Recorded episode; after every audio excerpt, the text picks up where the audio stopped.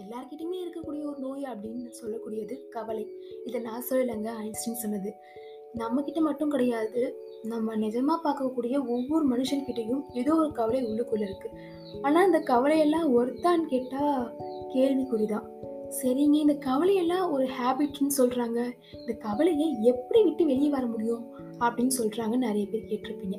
ஆனால் அதை விட்டு வெளியே வர்றதுக்கு நான் சைக்காலஜிஸ்ட்டை பேசும்பொழுது சில வழிமுறைகள் சொன்னாங்க. ஒரு மூணு பாயிண்ட்ல உங்களுக்கு புரியுற மாதிரி சொல்ல போகிறேன் ஃபர்ஸ்ட் ஒன் இந்த ஒரினா என்னன்னு பார்க்கணும். இந்த ஒரி கவலைப்படுறது அப்படின்ற ஒரு விஷயத்தினால நமக்கு பயனான்னு கேட்டால் நிச்சயமாக கிடையவே கிடையாது. நம்ம கவலைப்படும் பொழுது நம்ம மனசுக்கு ஏதோ ஒரு விதமான தனிமை தேவைப்படுது. அந்த தனிமையை நிவர்த்தி பண்ணிக்க தான் நம்ம கவலை அப்படின்றதுக்குள்ள என்ட்ராகிறோம் அது ஒரு நாள் போக ரெண்டு நாள் போக ஒரு மாசமாக அது ஒரு ஹேபிட்டாகவே மாறிடுது. இந்த ஒரு பிளேஸ்க்கு போனால் நம்ம கவலைப்பட்டு தான் ஆகணும். இந்த ஒரு பர்சனை பார்த்தோம்னா கவலைப்பட்டு தான் ஆகணும். இவங்க நமக்கு இந்த ஒரு விஷயம் பண்ணிட்டாங்க. அதனால நம்ம கவலைப்பட்டு தான் ஆகணும் கோவப்பட்டு தான் ஆகணும் அப்படின்ற மாதிரி நம்மளோட சப்கான்ஷியஸ் மைண்டை நம்மளுக்கு தெரியாமல் நம்ம டியூன் பண்ணிக்கிறோம் அப்படின்னு சைக்காலஜிஸ்ட் சொல்கிறாங்க இந்த கறி அது ஒரி கவலை அப்படின்றது வெறும் சாதாரண ஒரு விஷயம் அப்படின்னு கிடையவே கிடையாது. இது சைக்காலஜிஸ்ட் டேர்மில் ஒரிஸ் ஆஃப் டிசீஸ் அப்படின்னு சொல்கிறாங்க அதாவது இது ஒரு நோய். ஐன்ஸ்டீன் சொன்ன மாதிரி தான் இந்த நோய்க்கு மருந்தெல்லாம் நீங்களாக தான் கண்டுபிடிக்கணும். சைக்காலஜிஸ்ட்டோ எந்த ஒரு டாக்டருமே ப்ரிஃபர் பண்ண மாட்டாங்க.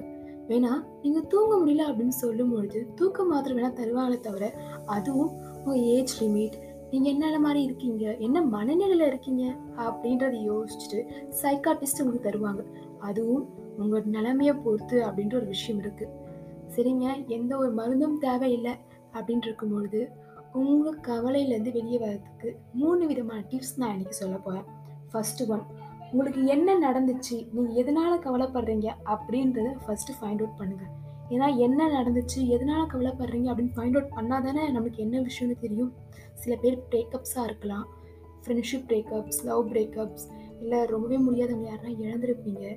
இந்த மாதிரியான பல விஷயங்களை ஏதோ ஒரு தருணத்தில் நம்ம அனுபவிச்சிருக்கோம். மனசு வலிக்க அழுதுருப்போம். அதை சுற்றி என்ன பண்ணாலும் நம்ம போகவே போகாத வருஷ கணக்காக தேங்கியிருப்போம். குட்டையில் இருக்கிற நீர் மாதிரி. குட்டையில் இருக்கிற நீர் தேங்கி இருக்கும்போது அழுக்காக தானே இருக்கும்? அந்த மாதிரி தான் நம்ம மனசுக்குள்ள கவலைகள் தேங்கி இருக்கும் பொழுது நாமளும் அப்படி தான் இருப்போம்.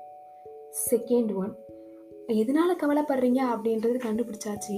இப்போது அந்த கேஸ் என்னன்னு பாருங்கள் அந்த கவலைக்கெல்லாம் மூலாதாரம் என்னது?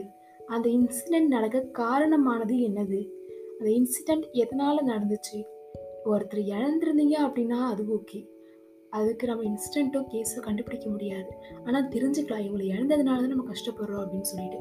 அதுவே ஒரு ஃப்ரெண்ட்ஷிப் பிரேக்கப்ஸ் இல்லை லவ் பிரேக்கப்ஸ் இல்லை எதனா செக்ஷுவல் அப்யூஸ் ஆகிருக்கீங்க இல்லை செக்ஷுவல் அப்படின்றது பாடி மட்டும் கிடையாது. நம்ம பேசக்கூடிய வார்த்தைகள் நம்ம சுற்றி நடக்கக்கூடிய செயல்கள் நிறைய இருக்குது இதெல்லாமே மொத்தமாக ஒரு டைமில் சொல்லுவாங்க அப்படின்னா சைக்காலஜி டைமில் செக்ஷுவல் அப்யூஸ்ன்ற ஒரு டைம் வந்து யூஸ் பண்ணுவாங்க. அந்த டைமை தான் நான் இங்கே யூஸ் பண்ணியிருக்கேன். ஸோ இந்த மாதிரியான விஷயங்களும் நடக்கலாம்.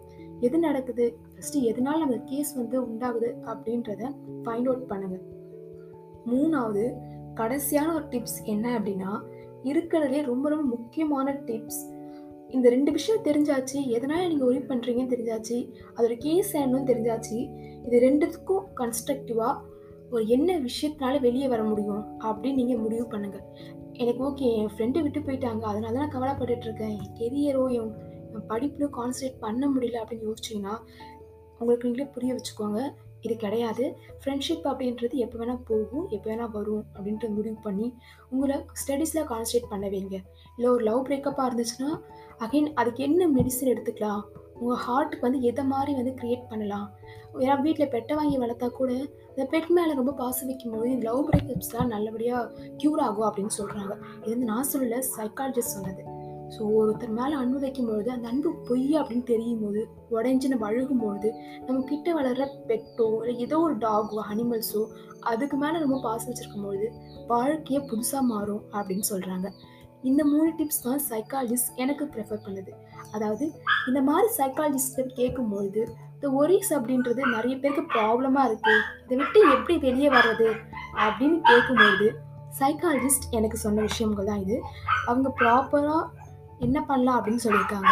இதுக்கு மேலே உங்களோட உங்களுக்கான விஷயங்கள் என்ன? நீங்கள் எதனால கே அஃபெக்ட் ஆயிருக்கீங்க அப்படின்றத செக் பண்ணி நீங்கள் உங்கள் வாழ்க்கையை மூவ் ஆன் பண்ண ஆரம்பிங்க. ஒரீஸ் என்றைக்குமே நல்லது தரவே தராது. உங்களுக்கு எப்போல்லாம் கவலைப்படுறீங்களோ அப்போல்லாம் ஒன்றை மட்டும் ஞாபகம் வச்சுக்கோங்க. குட்டையில் தேங்கிடிக்க தண்ணி என்றைக்குமே நல்லா இருக்காது. ஓடிக்கிட்டே இருக்க ஆறு தான் வாழ்க்கையிலும் சரி பார்க்கறதுக்கும் சரி அழகாக இருக்கும். வாழ்க்கை எந்த நிமிஷம்னா மாறலாம். அது இந்த நிமிஷமாக கூட இருக்கலாம். உங்களை இம்ப்ரூவ் பண்ணிக்கிட்டே இருங்க. நல்லதே நடக்கும்.